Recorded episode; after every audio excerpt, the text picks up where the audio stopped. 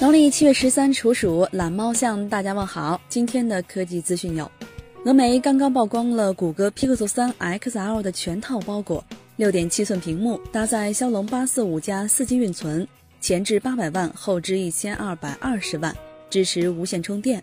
近日，外媒曝光了 LG V 四零 ThinQ 的渲染图，正面刘海屏，后置三颗摄像头。有消息称，该机将在十一月十六日发布。中兴手机官微昨天发布了中兴 AXON 九 Pro 的渲染图。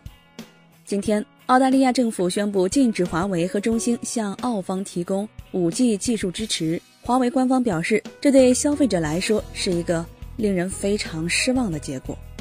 据最新代码显示，苹果将推出廉价版 iPhone，命名为 iPhone XX，采用 A 十芯片，3G 运存。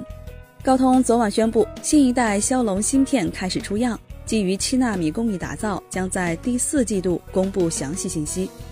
华为终端官微今天发布预告称，八月三十一号，德国柏林探索未知，超越想象，显然是在暗示麒麟九八零要来了。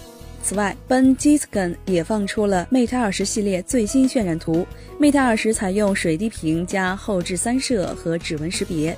Mate 二十 Pro 则是刘海屏加屏下指纹和后置三摄。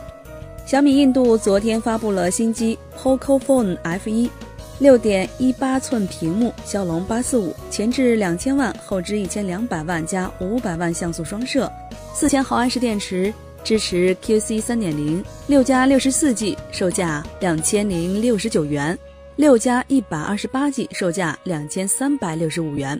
八 G 加两百五十六 G，售价两千八百五十八元，碳纤维版本售价两千九百五十六元。如果 Pocophone F1 在国内发售的话，你觉得怎么样？觉得视频还不错的话，欢迎点击关注订阅我们。你还可以添加公众号 “VZoo” 投票留言上墙，掌握最新科技动态。昨天发起的小米 Mix 三渲染图靠不靠谱的投票中。有百分之三十七的小伙伴觉得一般，并表示做成这样也没有竞争力呀。极简又拉风，每天一分钟。